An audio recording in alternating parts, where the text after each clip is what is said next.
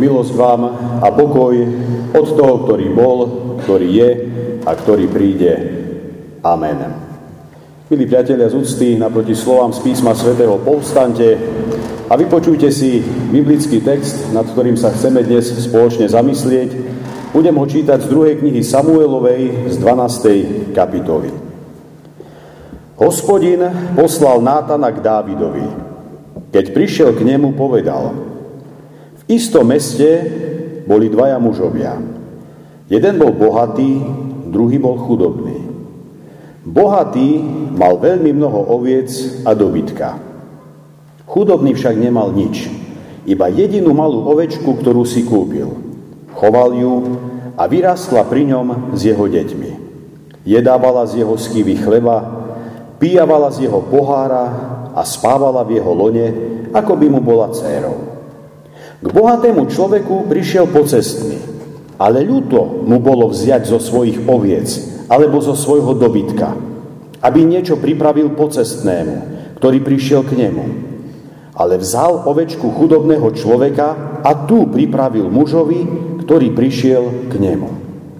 Vtedy Dávid náramne vzblkol hnevom proti tomu mužovi a povedal Nátanovi, akože žije hospodin, muž, ktorý to urobil, zasluhuje smrť. Ovečku nahradí štvornásobne, pretože to spáchal a nemal zľutovania. Na to Nátan povedal, ty si ten muž. Takto hovorí hospodin Boh Izraela. Ja som ťa pomazal za kráľa nad Izraelom. Ja som ťa vytrhol z ruky Saulovej Dal som ti dom tvojho pána a ženy tvojho pána do tvojho lona. Dal som ti dom Izraela a Júdu. A ak by ti to bolo bývalo málo, bol by som ti to alebo ono pridal. Prečo si znevážil hospodinovo slovo a dopustil si sa toho, čo sa jemu nepáči? Uriáša Chetejského si zabil mečom, jeho manželku si si vzal za ženu a jeho samého si zavraždil mečom Amoncov. Preto sa teraz meč nikdy nevzdiali od tvojho domu, lebo si mnou opovrhol. A vzal si si manželku Uriáša Chetejského, aby ti bola ženou. Vtedy Dávid povedal Nátanovi, zhrešil som proti hospodinovi. Nátan odpovedal Dávidovi, hospodin tiež sňal tvoj hriech, nezomrieš. Ale keďže si týmto zavdal hospodinovým nepriateľom príčinu rúhať sa, syn, ktorý sa ti narodil, musí zomrieť. Potom Nátan odišiel domov. Amen. Toľko je slov z písma svätého.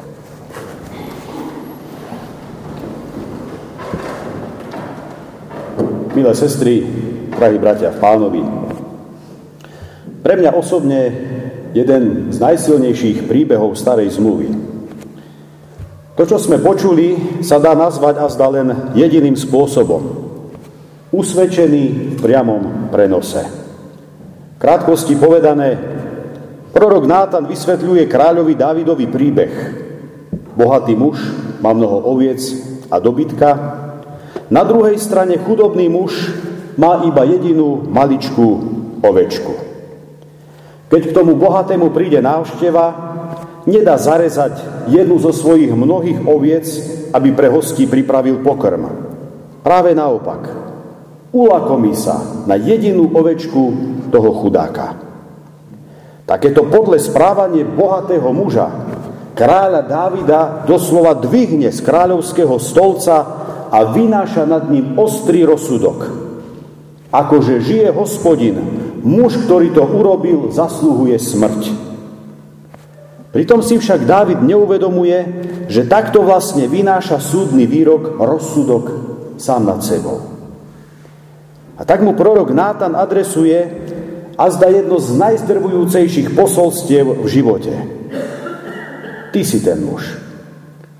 Áno, priatelia, Dávid bol ako kráľ bohatý muž. Presne ako ten bohač z Nátanovho príbehu.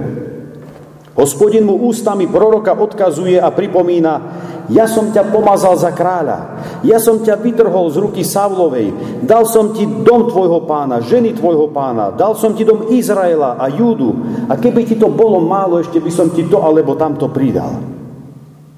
No Dávid, presne ako ten bohač z príbehu, sa ulakomil na jedinú, obrazne povedané, ovečku svojho chudobného suseda, ktorou bola Bačeba, žena Uriáša Chetejského, vojaka izraelskej armády. Pán Boh ako keby Davidovi povedal, mohol si mať toľko žien, koľko si chcel, no ty si sa doslova ulakomil na manželku svojho suseda. A keď Bačeba otehotnela, Dávid podnikol všetko preto, aby hriech smilstva, ktorého sa dopustil, nevyšiel na svetlo. Uriáša dal šikovne nasadiť do prvej bojovej línie, kde je najvyššie riziko straty života, čo sa napokon aj stalo. Následne si vdovu po Uriášovi, Bačebu, rýchlo vzal za svoju manželku, aby zakamufloval jej tehotenstvo a zlegalizoval dieťa, ktoré sa malo narodiť z hriechu smilstva. Tým sa však Dávid dopustil vraždy. Uriáš síce priamo Dávidovou rukou nezomrel, Avšak Dávid všetko zariadil tak, aby manžel Batšeby v boji padol. Sestri a bratia, ono nikdy nie je dobré riešenie, keď jeden hriech chceme kamuflovať ďalším. Väčšinou sa dostaneme do takej čudnej špirály alebo do nejakého zvláštneho kruhu a je to iba horšie a horšie. A tak mu prorok Nátan adresuje slova. Prečo si znevážil hospodinovo slovo? a dopustil si sa toho, čo sa jemu nepáči. Uriáša si zabil mečom, jeho manželku si si vzal za ženu a jeho samého si zavraždil mečom Amoncov. No keby to bolo všetko, ale Nátan pokračuje.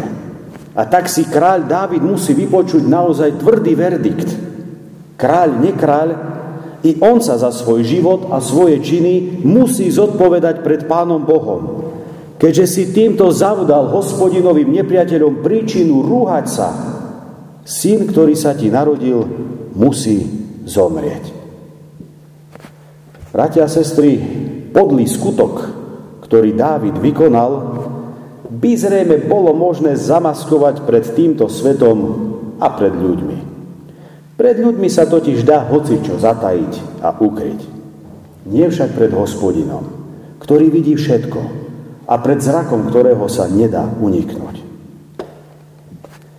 Drahí priatelia, dejiny stále dokola potvrdzujú jednu múdrosť. Peniaze a moc kazia charakter. Zdá sa, že i kráľ Dávid postupom času ako by stratil citlivosť voči vlastnému hriechu. Vôbec si totiž neuvedomil, že tým ničomníkom z Nátanovho príbehu je on sám. Áno, sestri a bratia, mnohokrát je to tak. Kritizujeme svojich priateľov, príbuzných či spolupracovníkov a je nám zaťažko prijať ich takých, akí sú. Ich chyby sú pre nás trňom v oku. Ale že často robíme aj my sami to isté, a možno ešte horšie, to už veľakrát nevidíme.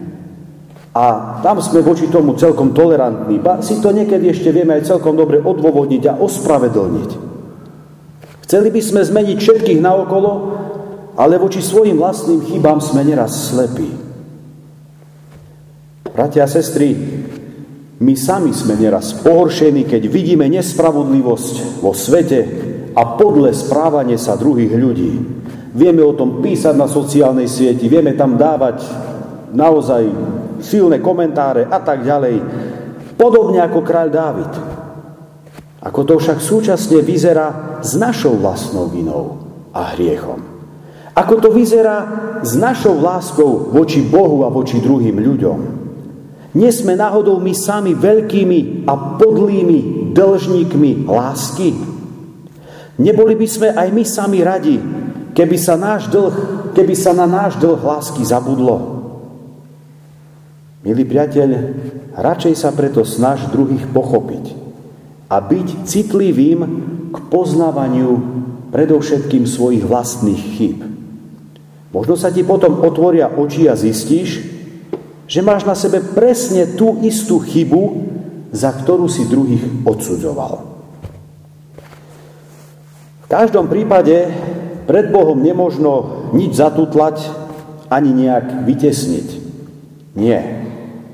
Dnešnou desiatou nedeľou po Svetej Trojici, ktorú v rámci cirkevnej tradície nazývame ako kajúcu nedeľu, Boh i nás vedie k zodpovednosti. K zodpovednosti tak za naše myšlienky, slova, ako aj skutky. A preto tak ako voľa kedy dávno, skrze slova proroka Nátana, kráľovi Dávidovi zaznelo ono obvinujúce konštatovanie. Ty si ten muž tak dnes, či chceme, či nie, rovnaké obvinenie zaznieva tebe i mne, milá sestra, drahý brat. Ty si ten muž. Ty si tá žena. My dnes vieme, milí priatelia, že po tejto udalosti kráľ Dávid napísal 51. žalm, ktorý i dnes použijem ako takú kajúcu modlitbu pred samotnou večerou pánovou. V ňom ako by nám dal nahľadnúť do svojho vnútra, čo je krásne. Škoda len, že aj predtým neuvažoval tak, ako sa na kráľa patrí. Keby totiž Dávid bol tušil, čo všetko ho čaká, možno by si bol chvíľkový pôžitok odoprel. Hrozby vyslovené prorokom Nátánom sa totiž v skutku splnili, pretože Dávid dal zavraždiť Uriáša, a ukradol mu jeho manželku, v jeho vlastnej rodine následne došlo k niekoľkým vraždám. Jeho syn sa proti nemu vzbúril a pred zrakmi verejnosti sa vyspal s jeho ženami, čo bola neskutočná potupa a hanba. Takisto dieťa, ktoré sa narodilo Bačebe, zomrelo.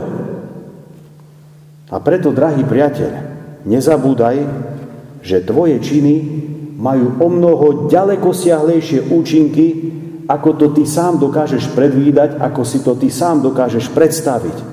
A preto nám Pán Boh dal zákony. Nedal nám ich preto, aby nás obmedzovali, aby nás ukracovali o slobodu. Dal nám ich preto, aby nás pred hriechom a hlavne jeho následkami ochránil. Predsa len, milý priateľ, nech už sa kvôli svojmu hriechu cítiš možno akokoľvek biedne. Nech už je tvoj hriech akokoľvek vážny. Vždy je tu nádej. Vždy môžeš svoje srdce otvoriť pred hospodinom a prosiť ho o odpustenie ako Dávid.